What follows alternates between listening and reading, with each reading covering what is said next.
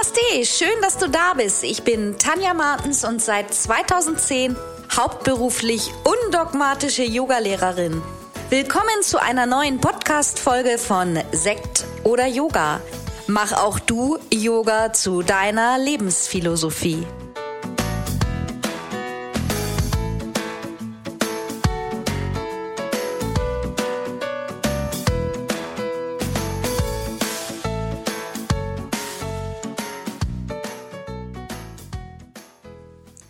Namaste und herzlich willkommen zu einer neuen Podcast-Folge.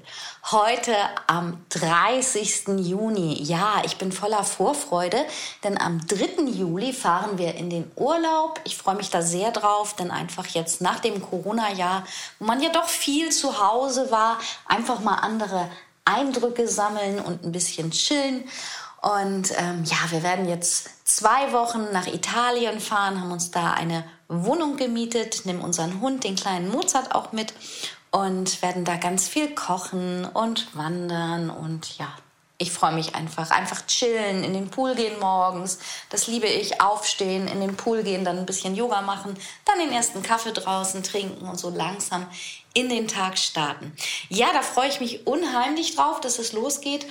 Denn ich melde mich auf jeden Fall aus dem Urlaub auch immer mal in der Story, aber es wird in den zwei Wochen auf jeden Fall ein bisschen ruhiger werden um mich. Und danach geht es dann ja auch schon wieder richtig los. Dann stehen wir kurz vor dem großen Herbstlaunch, wo dann die 500-Stunden-Ausbildung geöffnet wird. Und das wird dann ja auch eine spannende Phase. Und ich freue mich auf alle, die dann mit dabei sind und den Weg mit mir weitergehen. Heute habe ich auch ein spannendes Podcast-Thema. Auf dem ersten ähm, Hören, Lesen ist es vielleicht gar nicht so ein Yoga-Thema, denkst du? Es ist übrigens jetzt schon die 79. Folge meines Podcasts Sekt oder Yoga. Das ist wirklich Wahnsinn, finde ich. Also wenn ich denke, wie ich gestartet bin, da legt man dann erstmal los und ähm, ja, jetzt schon Folge 79. Also ich feiere mich gerade mal ein bisschen selber. Und ich hoffe, dir gefallen meine Themen auch immer noch. Ansonsten kannst du mir natürlich auch immer mal eine Nachricht schicken, wenn es etwas Spezielles gibt, was du erfahren möchtest. Jetzt komme ich aber wieder zurück zum heutigen Thema. Es geht um große Geheimnisse im Alltag und warum das bei uns Menschen so ist. Erst einmal dazu, wusstest du, dass es für die Gesundheit gar nicht so gut ist, Geheimnisse zu haben? Ist das nicht irre? Ich frage mich manchmal auch, warum so einige Dinge totgeschwiegen werden. Warum darüber überhaupt nicht gesprochen wird, obwohl es offensichtlich ist. Und dass diese Notlügen für viele Menschen auch tatsächlich essentiell sind. Außerdem erfährst du am Ende des Podcasts meine persönlichen sechs Top Secrets. Also ja, bleib einfach dran und hör rein. Und genau, ich werde jetzt erstmal ein bisschen darüber erzählen. Ich habe dazu zu diesem Thema natürlich ein bisschen recherchiert und ich finde das eben so ganz spannend, weil Geheimnisse haben macht was mit uns, macht was mit unserer Psyche, macht was mit unseren Emotionen, also auch mit unserem Körper. Ich glaube, das weiß fast jeder, wenn wir ein Geheimnis in uns rumtragen oder hm, mal lügen, eine kleine Notlüge oder was auch immer, dann haben wir oft auch ein flaues Gefühl im Magen. Uns ist nicht so ganz wohl dabei, sagt man. Trotzdem trägt jeder Mensch durchschnittlich 13 Geheimnisse mit sich herum. Das hat ein renommierter Forscher und Psychologe herausgefunden, der über Jahre dieses Phänomen studiert hat. Und fünf dieser 13 Geheimnisse kamen in dieser Studie raus, werden die Menschen niemals verraten. Dabei können diese Geheimnisse sogar ganz, ganz harmlose Geheimnisse sein, wie vielleicht das Rezept der, ähm, des besten Schweinebratens von der Oma oder auch eine ernste Erkrankung. In der Wissenschaft ist das so definiert, es ist eine absichtliche Verheimlichung von Informationen vor mindestens einer Person, die aktive Unterdrückung von Offenheit oder die mutwillige Täuschung, indem man diese Informationen weglässt. Finde ich ein ganz spannendes Thema, denn ich habe in letzter Zeit selber oft bei einigen Themen gedacht, warum wird das denn jetzt gerade verheimlicht? Warum wird da nicht drüber gesprochen? Deswegen bin ich auch auf dieses Thema gekommen. Ich habe dann auch mal so überlegt, welche Geheimnisse ich so habe, die ich überhaupt nicht verrate. Ja, und wenn du wissen willst, welche das sind, ob ich die heute vielleicht preisgebe, dann bleib auf jeden Fall weiter dran. Also es ist auf jeden Fall bekannt, dass Menschen die einige Geheimnisse für sich behalten. Durch unsere Geheimnisse können wir uns steuern oder können selber steuern, welchen Menschen wir uns annähern oder wem wir doch lieber fremd bleiben und nicht so nahe kommen. Wer grundsätzlich seine Geheimnisse gerne teilt und alles erzählt, intensiviert gerne Kontakte und zwischenmenschliche Beziehungen. Das ist dabei herausgekommen. Das ist auch einer der Gründe, warum wir zum Beispiel in der Pubertät beginnen, Dinge vor unseren Eltern zu verheimlichen. In der Pubertät übrigens die Männer, die Jungs mehr als die Mädchen.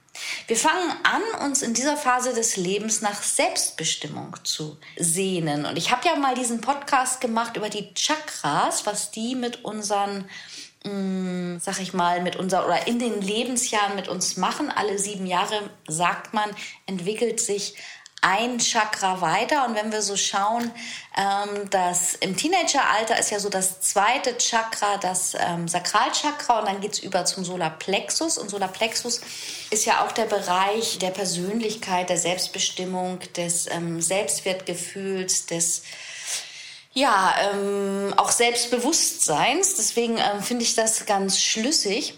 Und es sind einfach häufig Dinge, die verschwiegen werden, wo man das Gefühl hat, dass diese Dinge moralisch geächtet werden oder dass man dafür eine Bestrafung erfahren könnte.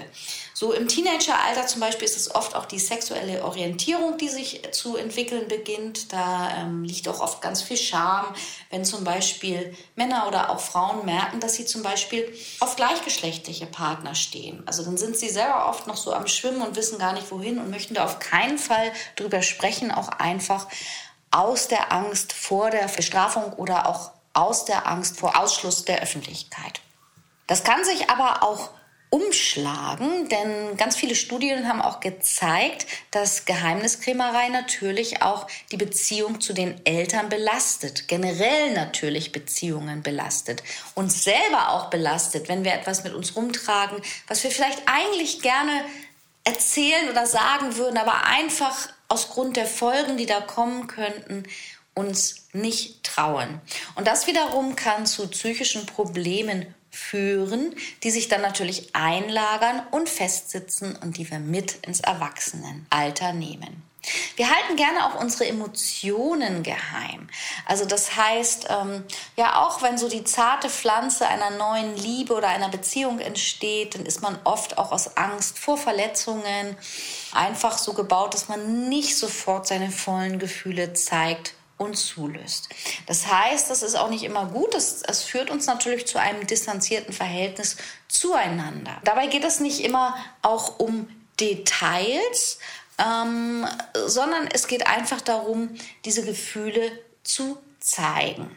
Es gibt einfach, ja, es gibt so Geheimnisse, da haben, haben Menschen das Gefühl, wenn sie diese jetzt preisgeben, dann werden sie halt von der Gesellschaft ausgeschlossen oder Menschen, viele Menschen haben sowieso das Gefühl, nicht gut genug zu sein. Sie haben nicht genug Selbstwertgefühl.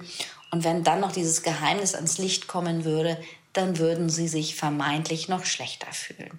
Das ist eigentlich recht schade, aber ja, also ich denke, bei ganz vielen Menschen ist es einfach so. Und ich möchte heute über die Top 6 Geheimnisse sprechen, meiner Meinung nach die Top 6 Geheimnisse, über die nicht gerne gesprochen wird. Und manchmal finde ich das wirklich ganz verwunderlich. Das erste Geheimnis, und das begegnet mir in den letzten Jahren halt auch irgendwie immer wieder, ich werde ja nächstes Jahr 50 und habe auch viele Freundinnen und Bekannte in dem Alter, Mitte 40, 50, Mitte 50. Und das erste Top-Geheimnis, worüber eigentlich nie gesprochen wird, keiner macht es und trotzdem sind die Praxen voll, sind Schönheits-OPs und kosmetische Eingriffe. Ich bin immer wieder erstaunt, was da gelogen und geheim gehalten wird und gesagt wird, nein, das ist alles natürlich, ich habe halt so eine schöne Haut, ich habe halt immer noch keine Falten, nein, bei mir ist alles glatt. Ähm, das finde ich ganz spannend. Ich habe selber vor einigen Jahren, ich glaube vor fünf, sechs Jahren war das, weil ich einfach auch neugierig war, mal beim Heilpraktiker höhere Lohn ausprobiert in der sogenannten Zornesfalte habe aber mich danach echt ein bisschen komisch gefühlt und habe gedacht, jetzt habe ich voll den Fremdkörper im, im, ja, den Fremdkörper in meinem Körper und habe dann einfach für mich auch entschieden, dass ich das nicht machen möchte und auch nichts anderes ähm, machen möchte.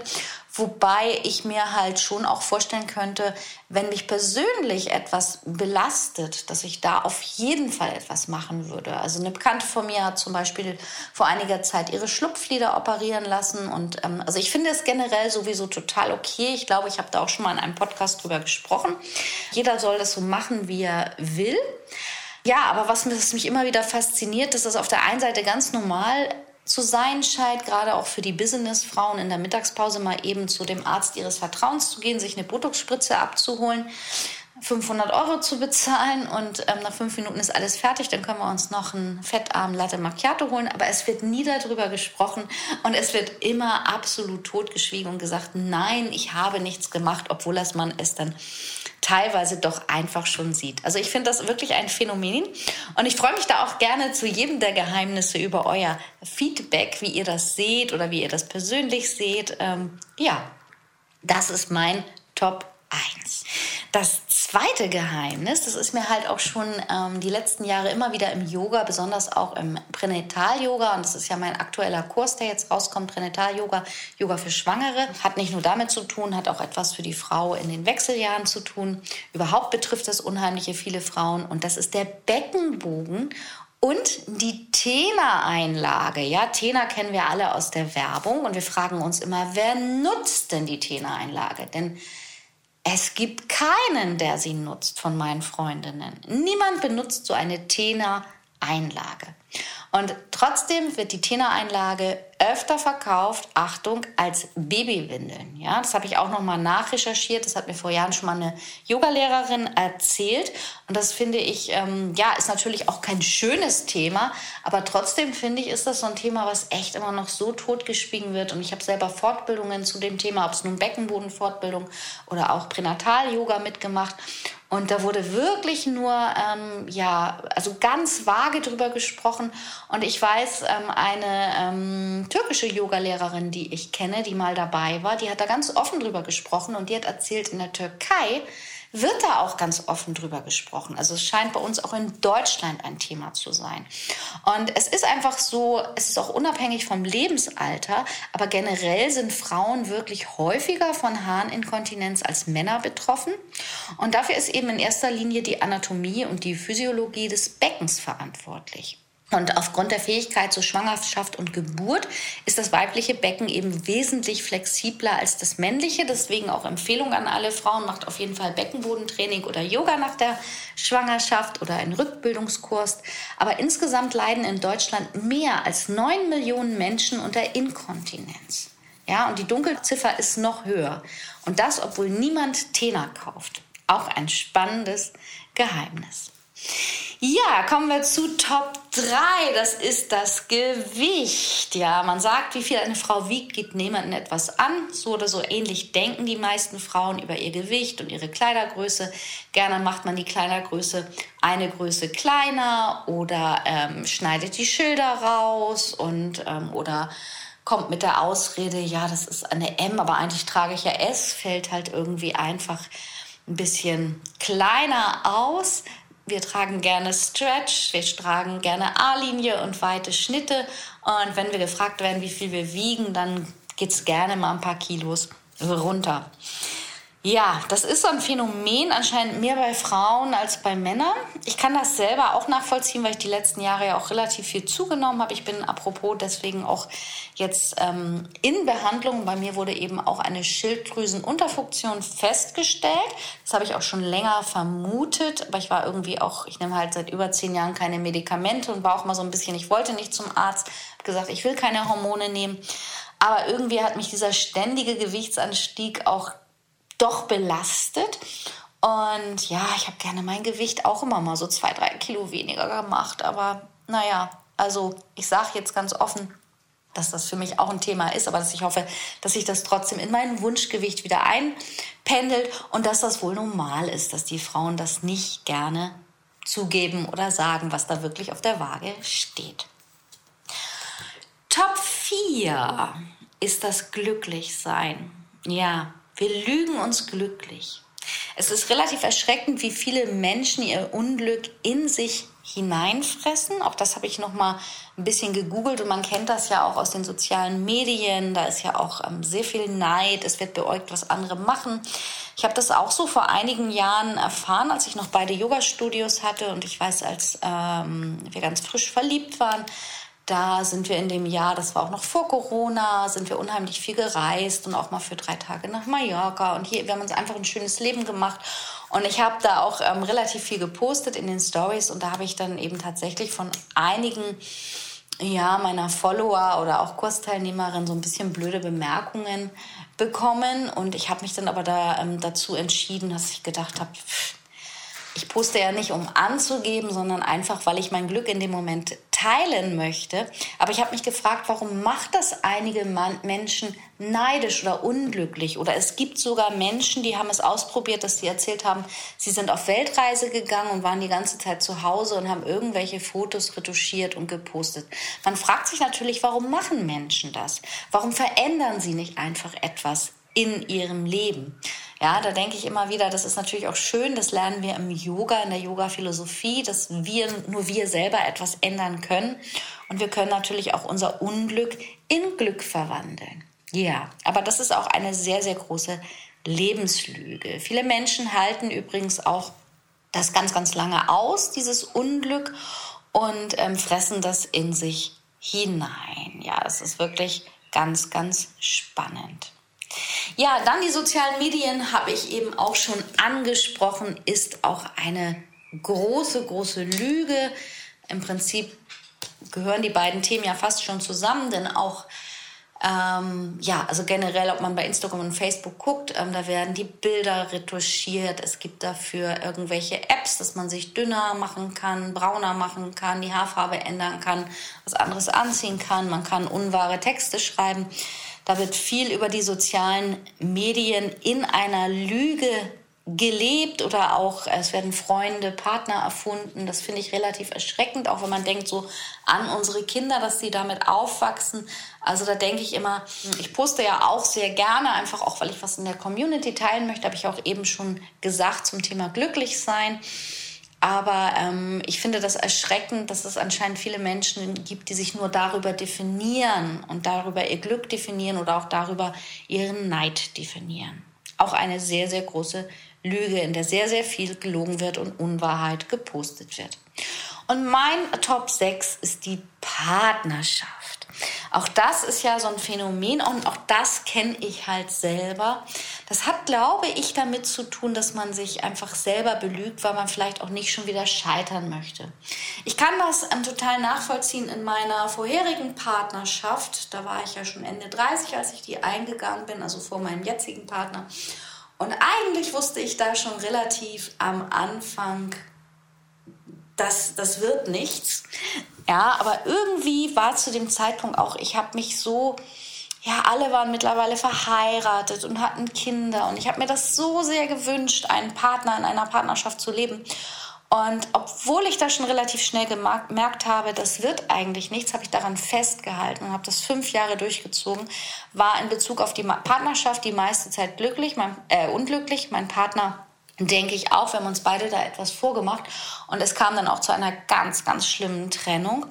Und heute denke ich, das würde ich nie wieder machen, wobei man weiß es halt nicht, weil, also ich kann damals nur sagen, ich habe eben viel ins Außen auch gelogen und gesagt, nein, es ist alles in Ordnung. Und obwohl schon gar nicht mehr von einer Hochzeit die Rede war in dieser Partnerschaft, habe ich immer davon gesprochen, nein, dass wir für immer zusammenbleiben wollten. Und eigentlich habe ich mir innerlich nur gewünscht, da raus aus dieser Partnerschaft, endlich was anderes machen, aber ich habe es mir auch nicht getraut, ich hatte den Mut nicht, ich wollte nicht schon wieder gescheitert sein, ich wollte nicht schon wieder von vorne anfangen.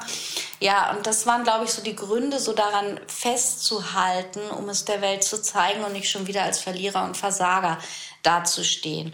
Hat natürlich auch etwas ähm, mit sich selber belügen zu tun. Und ich glaube, in so einer Situation ist man auch oft offen, wenn dann jemand erzählt, bei ihm läuft es auch nicht so und man will das gar nicht hören, dass es woanders vielleicht gerade toll ist. Vielleicht kennst du das auch, vielleicht hast du auch selber ein Top-Geheimnis, wo du jetzt mal drüber nachdenkst und denkst, ach ja, vielleicht sollte ich das einfach mal oder sollte das mit mir ausmachen. Ich finde es auf jeden Fall total spannend, was das mit unserer Psyche macht. Und wie immer freue ich mich von dir auf Feedback zu meinem Podcast. Ja, schreib mir gerne, bleib am Ball.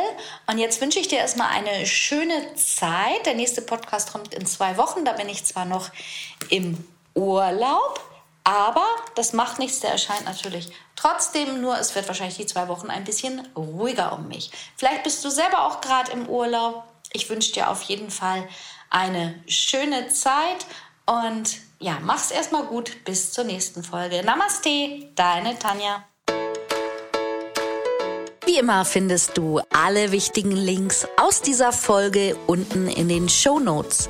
Bleib gesund und positiv. Bis zum nächsten Mal.